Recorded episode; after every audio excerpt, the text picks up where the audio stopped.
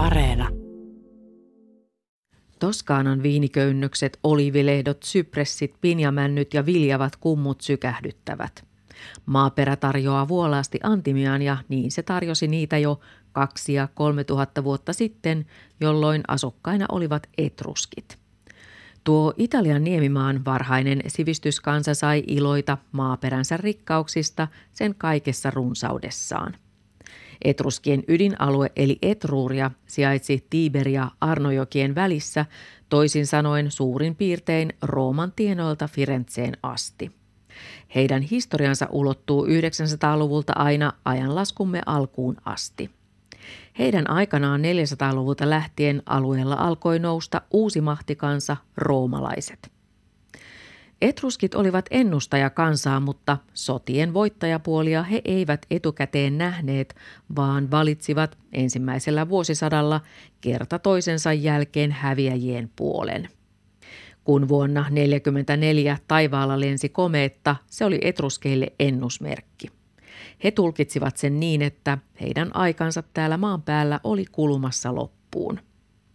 Mitä etruskeille lopulta tapahtui, se selviää tässä ohjelmassa.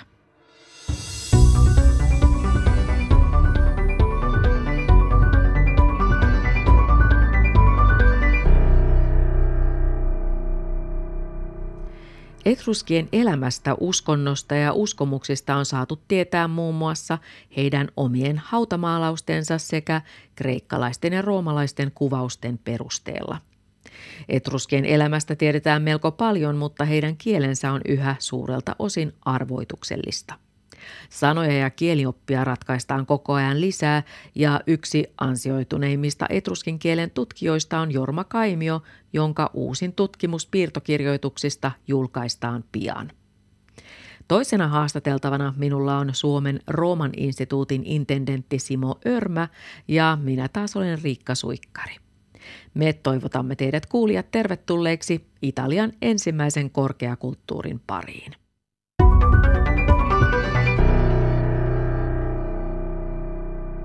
Etruskit ovat monelle suomalaiselle tuttuja kirjailija Mika Valtarin ansiosta. Vuonna 1955 ilmestyi Valtarin romaani Turms kuolematon, joka kertoo etruskimiehen elämästä noin vuosina 520-450 ennen Kristusta. Teos on jaettu kymmeneen kirjaan, aivan kuten etruskit jakoivat kansansa aikakaudet ja kunkin ihmisen elämän. Turms kuolematon kertoo näin. Se oli kuin tuhannen torven ääniä sai maan ja ilman vavahtelemaan. Se lamautti jäsenet, mutta sai sydämen värisemään. Tuota ääntä ei voi verrata mihinkään, minkä on kuullut, ja sen kuulee vain ainoan kerran. Silti sen tuntee heti kuullessaan, koska mikään mainen ääni ei ole samanlainen. Tervehdin Jumalia sanoen, hyvästi aikani. Jumalien suurvuosi on päättynyt ja toinen alkaa. Uusin teoin, uusin tavoin, uusin ajatuksin.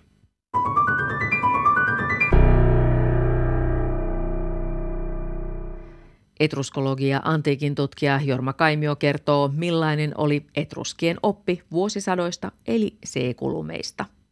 Etruskit halusivat yleensä pitää hyvää järjestystä. He jaottelivat ihmiselämän seitsemän vuoden jaksoihin ja myöskin kansan ja kulttuurin elämän noin sadan vuoden eli noin seekulumin kestäviin jaksoihin. Näitä oli kansalle kaikkiaan annettu kymmenen myös ihmiselle näitä seitsemän vuoden jaksoja oli annettu kymmenen. Ja näiden kymmenen seekulumin kuluttua kansan ja kulttuurin loppu oli lähellä.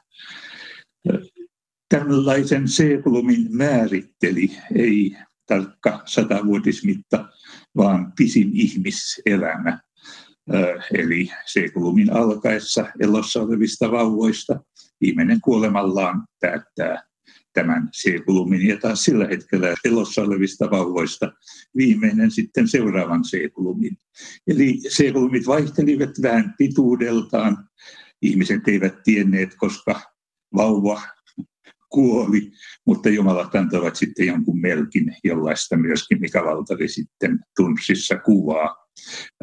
Me tiedämme niin paljon näistä sekulumeista, että voimme laskea suunnilleen taaksepäin, että ensimmäinen etruskien sekulum olisi alkanut 960-luvulla ennen ajanlaskumme alkua ja kymmenes eli viimeinen sekulum vastaavasti vuonna 1944 kometan tai asteroidin lennosta näkyen. Tutkimusmatkallaan Etruuriassa Valtari eläytyi vahvasti etruskien elämään. Hän laskeutui maalattuun etruskihautaan Tarquinian kaupungissa ja jollain tavalla hän nähdessään tuon haudan maalaukset sai tällaisen voimakkaan kokemuksen, että minä olen etruski, minä olen ehkä ollut haudattuna tähän, tähän hautaan. Tuo vahva kokemus sitten leimasi koko tätä hänen tutkimusmatkaansa. Hän tietysti innostui ja sai inspiraatiota tästä kokemuksesta, mutta se sitten matkan loppupuolella melkein vei hänet jo helmoromahduksen partaalle ja hän joutui tuon matkan lopussa viettämään useita viikkoja milanalaisessa mielisairaalassa. Etruskien hautamaalaukset ovat varsin pysäyttäviä näkyjä menneisyydestä, vaikka harva meistä kokee niiden äärellä yhtä voimakasta elämystä kuin Mika Valtari. Perehdymme ohjelmassa myöhemmin Simo Örmän opastamana juuri hautamaalauksiin ja uskontoon, mutta tässä vaiheessa haluan tietää etruskien alkuperästä. Jorma Kaimio kertoo. Todetaan ensin, että me emme tiedä etruskien omaan käsitystä, mutta antiikin aikanahan oli yleistä, että kansoille ja kaupungille etsittiin joku myyttinen alkuperä. Ja etruskien osalta tämä alkuperä viittasi Lyydiaan, Turkin alueelle. Se on hyvin varhainen näkemys sikäli, että jo historioitsija Herodotos 400-luvun alussa ennen ajan, ajanlaskumme alkua kertoo tämän tarinan. Hän kertoo Lyydian kuningas Atyksestä, jonka maassa vallitsi pitkään nälänhätä. Silloin keksittiin kaikki lautapelit, koska Atyksen mielestä ihminen ei tuntenut nälkää, jos hän oli pelihimon vallassa. Kansa sai syödä vain joka toinen päivä, joka toinen päivä piti pelata ja ei olla syömättä. Mutta kun sekään ei auttanut, niin kansa jättiin kahtia ja puolet kansasta lähetettiin kuninkaan poika Tyrreenoksen johdolla etsimään uutta asuinpaikkaa. Kreikkalaiset kutsuvat etruskeja Tyrreeneiksi. Ja näin Herodos kertoo Tyrreenoksen johdalla puolikas kansa asettui asumaan Italiaan. Ja tästä tuli näkemys, että etruskit olivat peräisin täältä Lyydiasta. Mutta roomalainen historian kirjoittaja Dionysios Halikarnassalainen esitti sitten vaihtoehtoisteorian. Eli hän oli lähetä Lyydia itse kotoisin ja oli sitä mieltä, että etruskien kielellä ei ole mitään tekemistä Lyydian kielen kanssa. Ja hän päätyi näkemykseen, että etruskit olivat aina asuneet Italiassa. Tuli tämä niin sanottu autoktonia-teoria. No, emme me osaa ratkaista tätä kysymystä. Me tunnemme etruskit vain Italian maaperällä, mutta täysin mahdollista on, että jossain vaiheessa myöskin maahan on saapunut vieraita elementtejä. Viime vuoden lopulla Science Advances-lehdessä uutisoitiin, että Italian salaperäisen mahtikansan arvoitus ratkesi DNA-tutkimuksilla. Erikoisen kielen puhujilla olikin tuiki tavalliset geenit. Kuinka suuresta uutisesta oli kyse? Tällaisia uutisia on aika ajoin tullut. 30-luvulla suoritettiin kallotutkimusta. verrattiin etruskien kalloja Turkista löydettäviin kalloihin. Sitten suoritettiin veriryhmätutkimuksia ja onpa välillä etsitty toskanalaisten lehmien geenejä ja verrattu muiden Italian lehmien geeneihin ja sitten taas löydetty joku Turkki-yhteys. Onhan DNA-tutkimus toki tieteellisesti toisella tasolla kuin nämä mainitsemani tutkimukset, mutta että kun ajattelemme, millainen kansojen myllerys on tapahtunut jo ennen etruskikulttuurin syntyä, niin aika suuntaa antavia tällaiset DNA-tutkimukset ovat kuitenkin.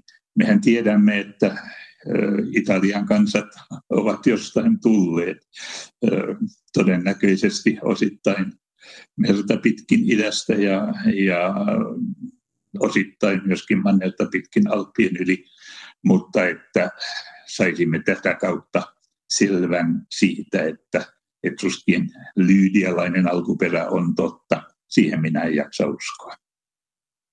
No artikkelissa kerrottiin, että kielelle sen sijaan ei ole edelleenkään löytynyt yhtään sukulaista, ei kuollutta eikä elävää. Sinä, Jorma Kaimi, olet perehtynyt etruskien kieleen. Mikä erottaa sen indoeurooppalaisista kielistä? Yksinkertaisesti se, että se ei ole indoeurooppalainen. Euroopassahan äh, ei ole kovin monta Suomi, Unkari, Viro ja Baski ovat suunnilleen ainoat poikkeukset tässä suhteessa. Sen sijaan muinaisessa Euroopassa on ollut toki tällaisia kielireliikkejä enemmän ja minusta on tällainen hyvin yksinkertainen testi katsoa, onko kieli indoeurooppalainen vai ei. Ottaa vaikka lukusanat yhdestä kuuteen. Voitte nopeasti todeta, että Suomen yksi, kaksi, kolme poikkeaa aika lailla englannin one, two, threestä, mutta one, two, three on taas hyvin lähellä latinan unus, duo, tre lukusanoja. Uh, eli suomi ei ole indoeurooppalainen kieli. Ottakaa me etruskin lukusanat yhdestä vaikka kuuteen. Sieltä löytyy tu, zal, ki, sha, hut, mak ja hut. Siinä oli etruskin lukusanat yhdestä kuuteen ja niiden perusteella voimme heti todeta, että kyseessä ei ole indoeurooppalainen kieli. Etruskilla ei ole todella kielisukulaisia ja se vaikeuttaa kielen tulkintaa tavattomasti hieroglyfi, kreikan lineaali B saatiin ratkottua kielisukulaisuuden kautta.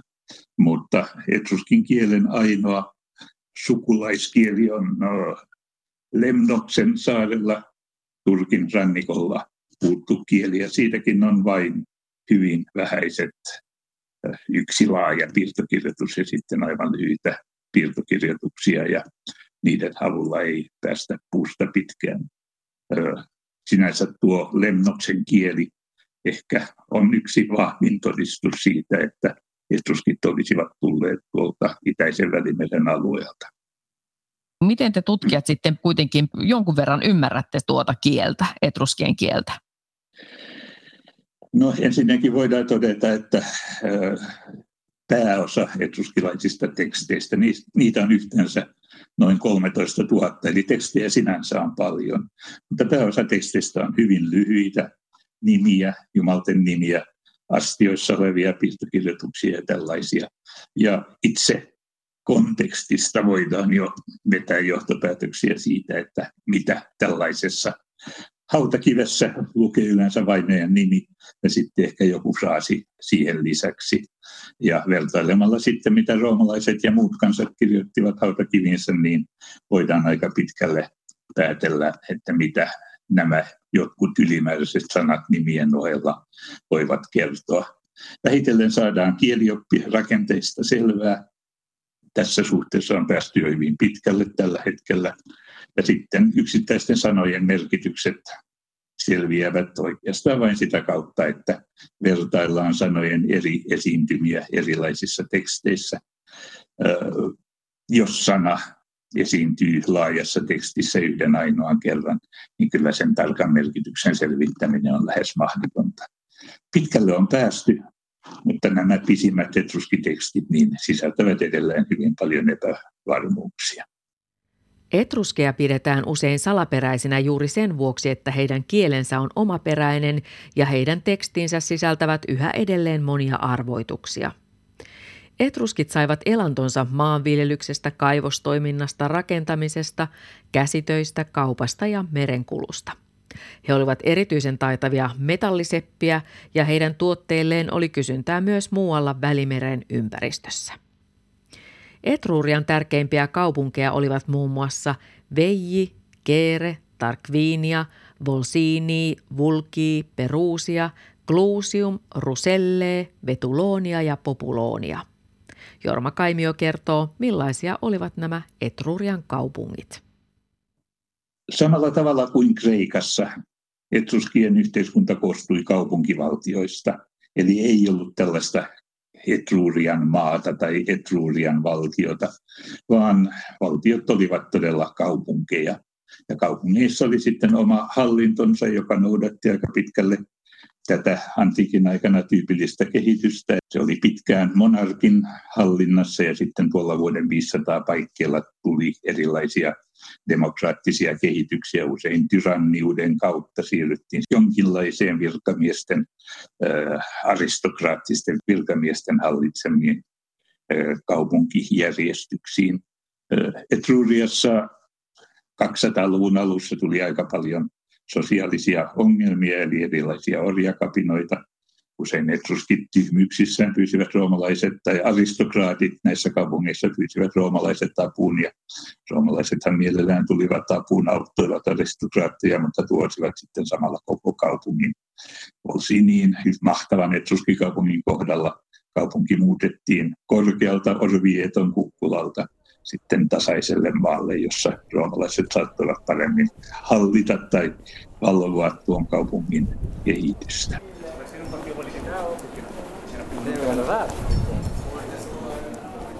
Teen ohjelman toista haastattelua täällä Suomen Rooman instituutissa Villa Lantessa. Instituutti sijaitsee Rooman Janicolo Kukkulalla, joka oli antiikin aikana latinalaiselta nimeltään Janiculum – Tällä mäennyppylällä viihtyivät aikoinaan myös etruskit. Nyt seurassani on instituutin intendentti Simo Örmä, joka on vaikuttanut Italiassa jo neljän vuosikymmenen ajan. Hän kertoo, millainen oli etruskien suhde Roomaan. Etruskethan eivät muodostaneet yhtä tämmöistä valtiota. Kysymys oli tämmöisistä itsenäisistä pienistä valtioista, joilla oli tämmöinen liitto, tämmöinen, tämmöinen ennen kaikkea uskonnollinen liitto näillä keskuksilla, pooliksilla. Ja niillä oli vähän erilainen suhde Roomaan. Jotkut oli ystävällisissä väleissä, Keere, nykyinen Serveteri, oli perinteisesti ystävällisissä väleissä Roomaan.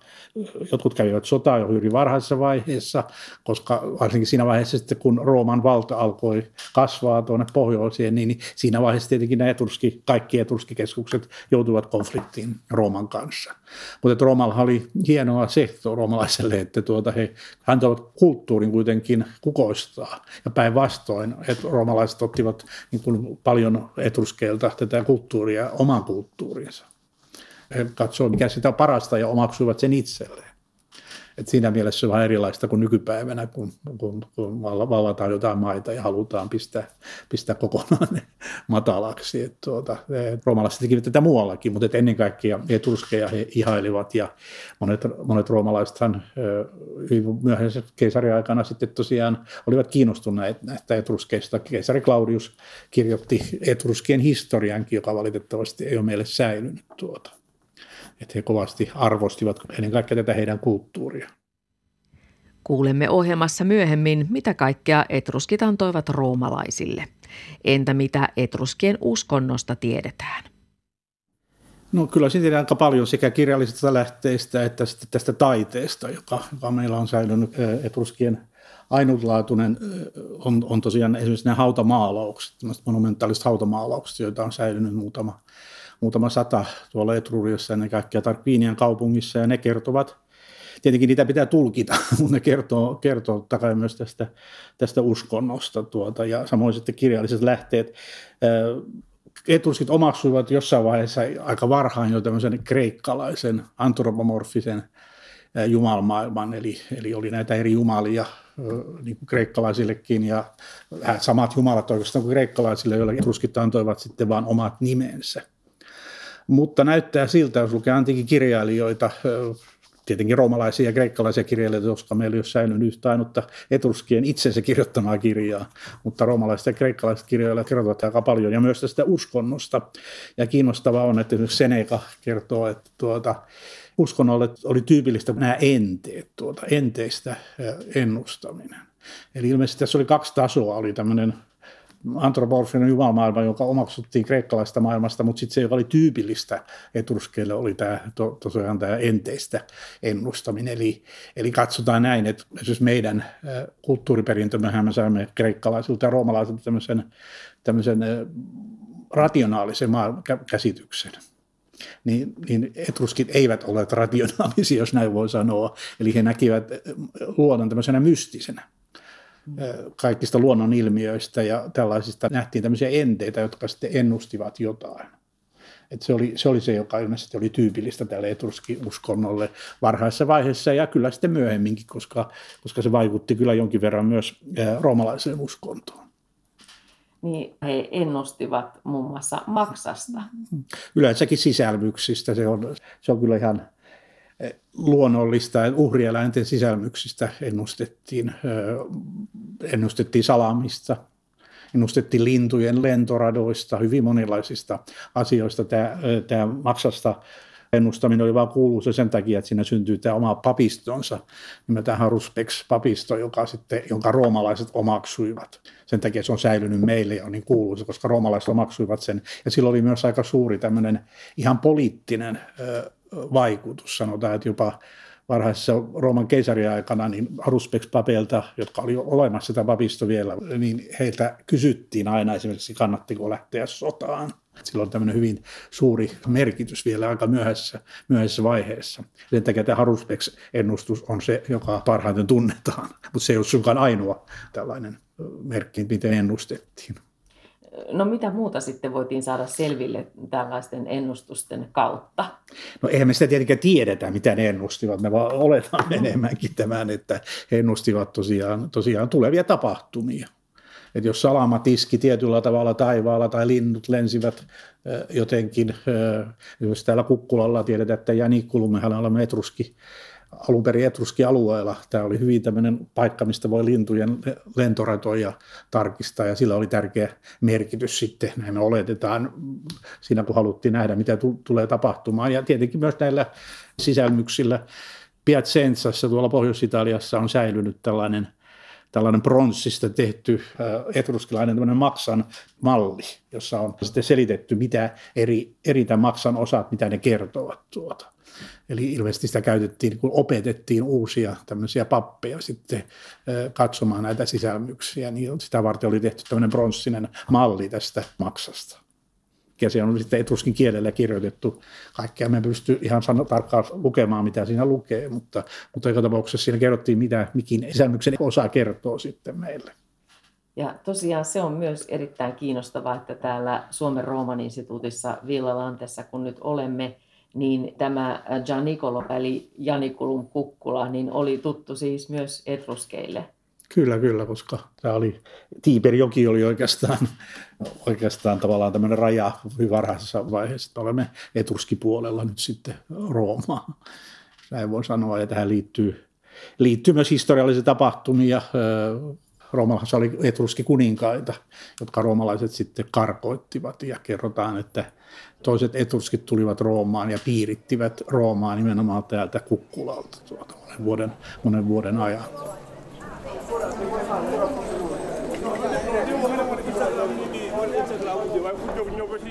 Etruskien taiteessa ja erityisesti hautamaalauksissa esiintyy myös siivekkäitä ihmishahmoja. Keitä nuo siivekkäät olennot ovat ja mikä on heidän tehtävänsä, intendentti Simo Örmä. Hellenistisenä aikana, siis 300-luvun alulta lähtien, tulee tämmöinen uusi kukoistuskausi tässä etruskimaalauksessa ja siinä vaiheessa ennen kaikkea ilmestyy tämmöisiä siivekkäitä hahmoja, jotka on tämmöisiä demoneja mitä yleensä sanotaan demoniksi. Ne on yleensä tämmöisiä naishahmoja, aika tämmöisiä hurjia, vähän pelottaviakin.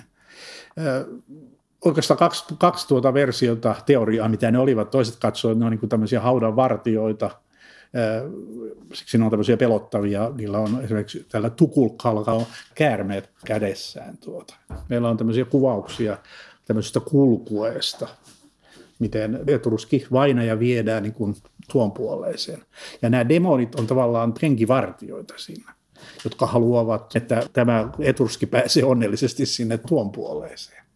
Kreikkalaisilla oli myös näitä siivekkäitä, Nikee, ja sitten roomalaisilla oli, oli Victoria, joku halunnut nähdä tässä Victoria, ikonografia olisi näistä etruskidemoneista peräisin, ja siitä olisi sitten syntynyt tavallaan nämä meidän enkeli, enkelihahmomme, vähän vaikeita sanoa, mutta kaikki nämä elementit menevät yhteen, ja niistä sitten jälleen syntyy, syntyy eri, eri tämmöisiä ilmiöitä. Kun etruskien hautoja ja taidetta tarkastelee, niin mitä niiden perusteella voidaan päätellä siitä, että mitä he ajattelevat kuoleman jälkeisestä elämästä, intendentti Simo Örmä?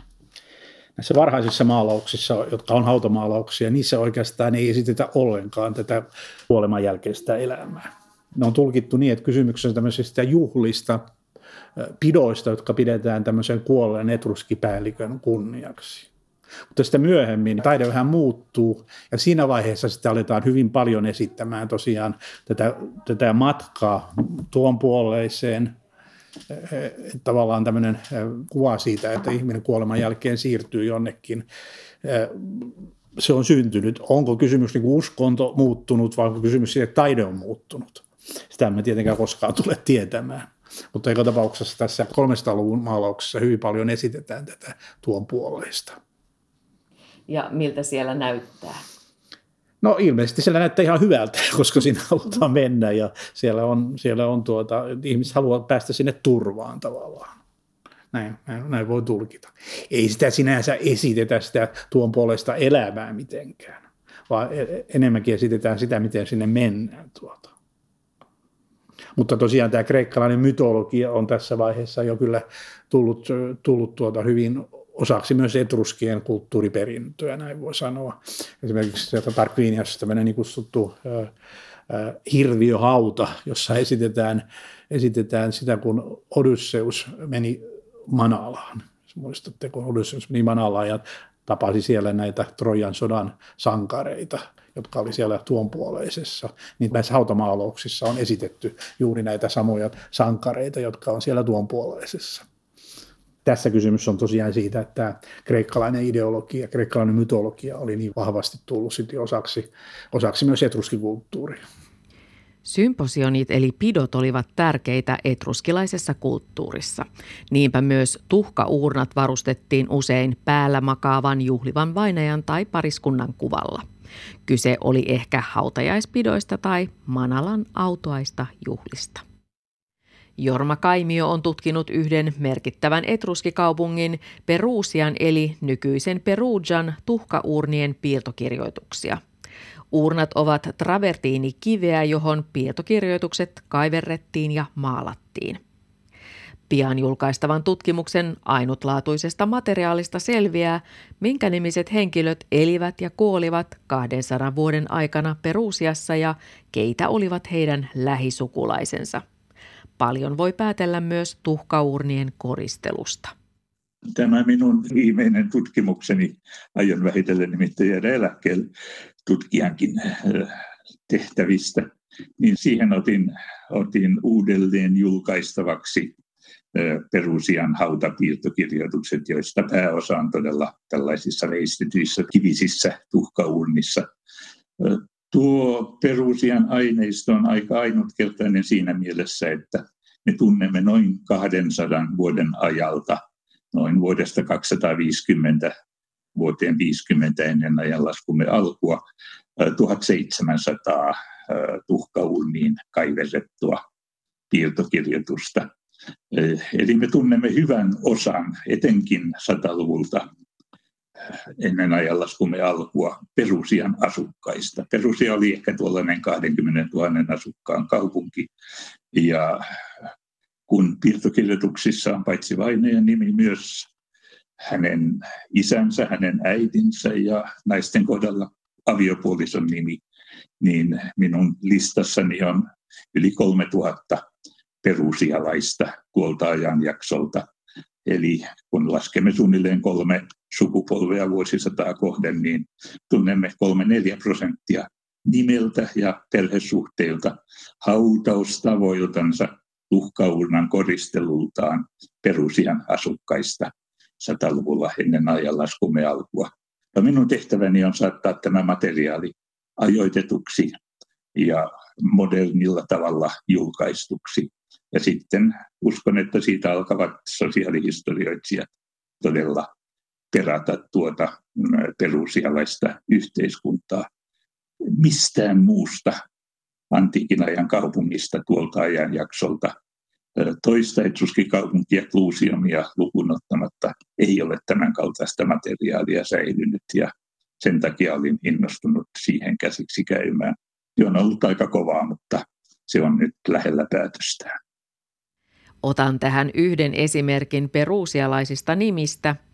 ACC Velin ja Prukuin poika oli nimeltään Arnt Kai Karku Velus Prukual. Etruskit kävivät kauppaa muun muassa roomalaisten ja foiniikkialaisten kanssa. Villalanten intendentti Simo Örmä kertoo, että etruskeilla oli erityisen vahvat siteet Kreikkaan, josta haettiin myös inspiraatiota.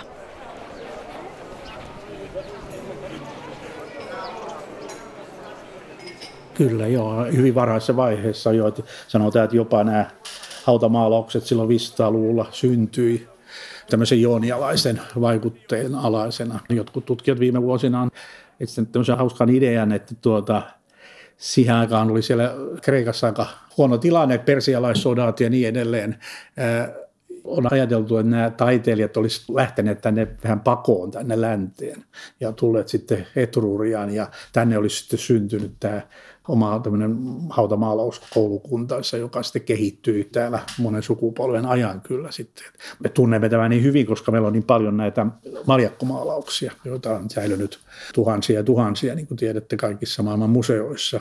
Sen avulla me tunnemme ja pystymme ajoittamaankin niin hyvin nämä hautamaalaukset. Ja ne kertovat tosiaan tästä ennen kaikkea joonialaisista vaikutteista varhaisessa vaiheessa ja sitten myöhemmin tietenkin attikalaista, attikalaista vaikutuksista. Mutta tärkeää huomata, että se taide kyllä kehittyy täällä ja koulukunta oli sitten jo etruskilainen monen sukupolven ajan tuota.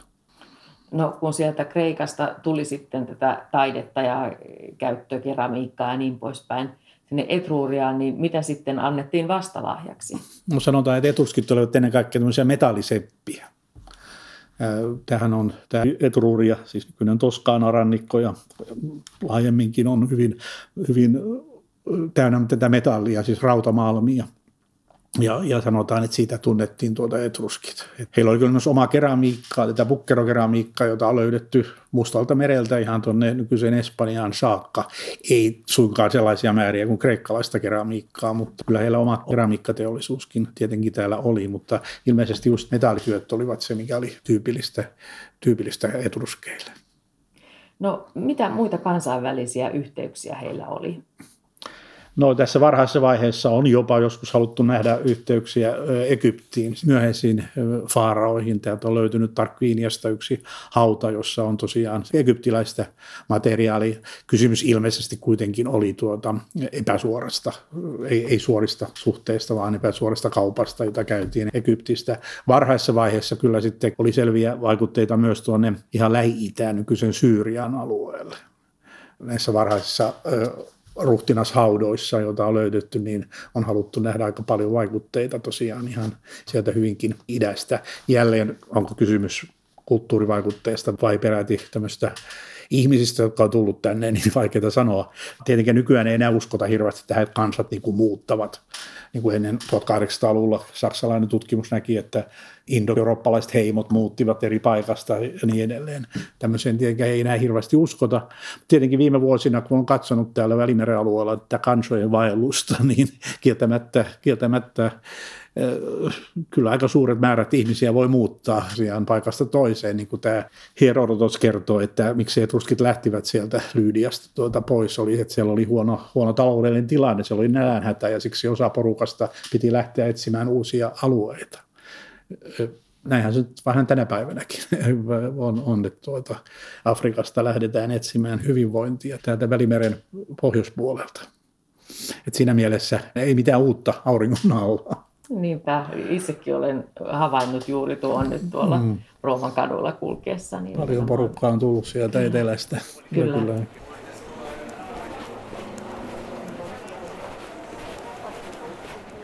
Etruurian naisten elämä poikkesi monien muiden kansojen naisten elämästä, sillä he pystyivät osallistumaan julkiseen elämään huomattavasti vapaammin kuin naiset muualla.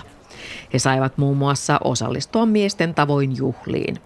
Antiikin tutkija Jorma Kaimio kertoo, että tämä oli kreikkalaisille ja roomalaisille miehille kauhistus.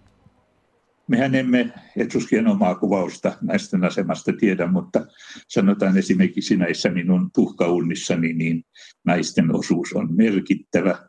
Eli yli 40 prosenttia näistä piirtokirjoituksilla varustetuista tuhkaunnista kuuluu naisille. Nämä naisten tuhkaunnat ovat laadullisesti vähintään yhtä hyviä kuin miesten tuhkaunnat.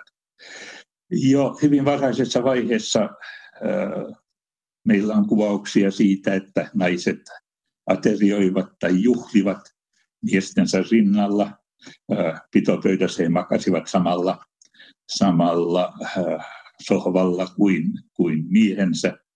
Ja tämä herätti niin kreikkalaisissa kuin roomalaisissakin äh, ihmetystä ja pahennusta, koska kreikkalaiseen symposioniin osallistuvat naiset olivat yleensä hetairoja, eli tällaisia prostituoituja. Ja näin epäiltiin, että Jeesuskin naisten moraali on ollut aika löysää. Tästä on lukuisia kuvauksia kreikkalaisilla ja roomalaisilla historioitsijoilla. Mutta siitä ei varmaankaan ollut kysymys, vaan, vaan tällaisesta tasa-arvoisemmasta yhteiskunnasta. Meillä on myöskin tietoa hyvin vahvoista etruskinaisista, jotka ovat jättäneet nimensä historiankirjoitukseen. Yksi esimerkki etruskien voimanaisesta on Rooman viidennen kuninkaan Tarquinius Priskuksen vaimo Tanakvil, joka oli yllyttänyt miehensä lähtemään etruskialueelta Tarquiniasta Roomaan. Vallanhimoinen vaimo juonitteli miehensä Roomassa kuninkaaksi ja pystyi tällä tavoin toimimaan itse vallan ytimessä. Etruskit olivat ennustajakansaa ja päättelivät vuonna 44 taivaan merkeistä, että heidän aikansa oli kulumassa loppuun. Sotien voittajapuolia he eivät kuitenkaan etukäteen nähneet. Sen jälkeen kun Rooman keisari Augustus oli saanut sodat sodittua ja valtansa varmistettua, merkitsi hänen aikansa roomalaisille rauhan aikaa eli Pax Romanaa. Etruskeille se sen sijaan tarkoitti heidän korkeakulttuurinsa lopullista hiipumista. Mutta mikä oli se varsinainen kuolin isku etruskeille?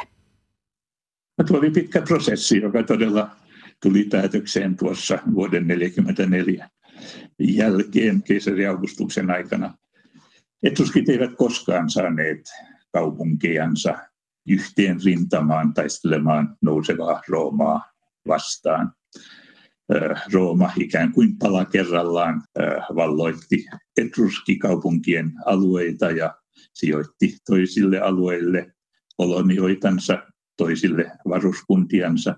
Ja tällä tavalla vuosisatojen mittaan ottivat tuon maan haltuunsa ilman, että Rooma olisi pyrkinyt muuttamaan tuon alueen kulttuuria tai sen kieltä, vaan etruskit säilyttivät oman äh, elinvoimansa aika pitkään.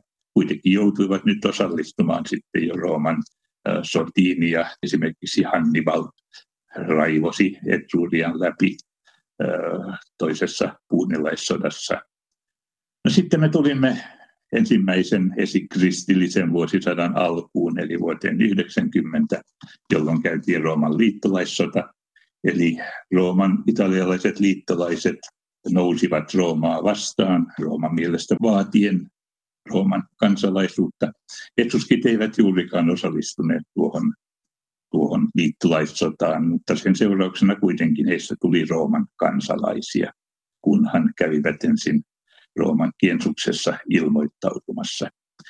Tämä ehkä oli jo eräänlainen äh, Rooman valtaan saattamisen viimeinen askel.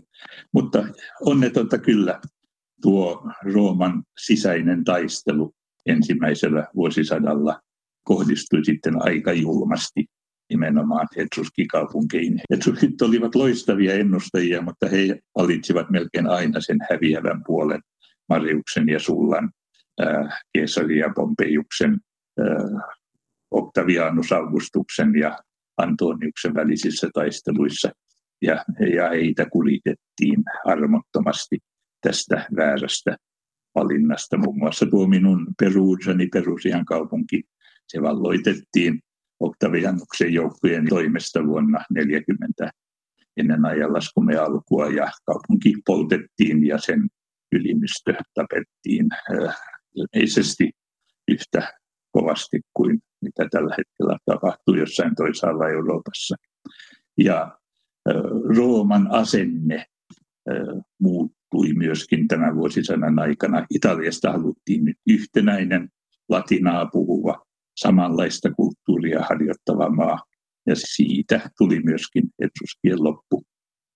Ei ihan kokonaan, koska etruskien ennustustaitoa tarvittiin Roomassa vielä monta vuosisataa. Roomalaiset olivat sitä mieltä, että etruskien maan liialliset rikkaudet ja ylellinen elämä veltostuttivat Italian ensimmäisen korkeakulttuurin edustajat. Mutta mikä oli etruskien perintö jälkipolville?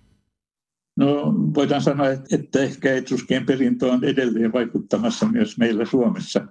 Olen usein ottanut esimerkiksi tämän meidän aakkosistomme alun. Mehän käytämme kreikkalaisia kirjaimia, jotka ovat tulleet Rooman latinan kautta meille. Ja meidän aakkosemme alkaa ABC.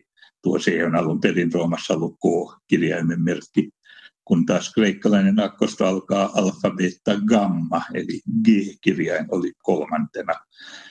Etruski oli suomen kaltainen kieli siinä mielessä, että siellä ei ollut b d eikä g He käyttivät kreikan gamma-kirjaimen koon merkkinä, eli siitä johtuu, että meillä G tulee akkosistossa vasta, onko se nyt seitsemäntenä kirjaimena. Latinassa oli erikseen K ja G. Ja tuo C-kirjain sitten, kreikkalainen gamma, se muutettiin g tuollaisella pienellä väkäsellä 200-luvulla ennen ajanlaskumme alkua.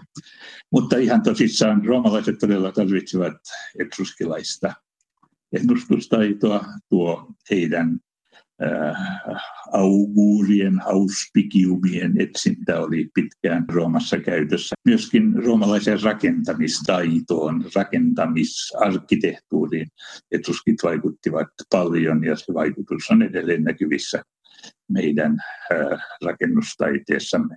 Tuo aito holvi on etruskien kehittämä, he olivat taitavia rakentajia ja aito holvi tuli sitten esimerkiksi roomalaisessa akvedukteissa ratkaisevaan osaan. Ja aiton holvin perusteella rakennetaan edelleen niin siltoja kuin kirkkoja kuin ylöspäin ulottuvia rakennelmia.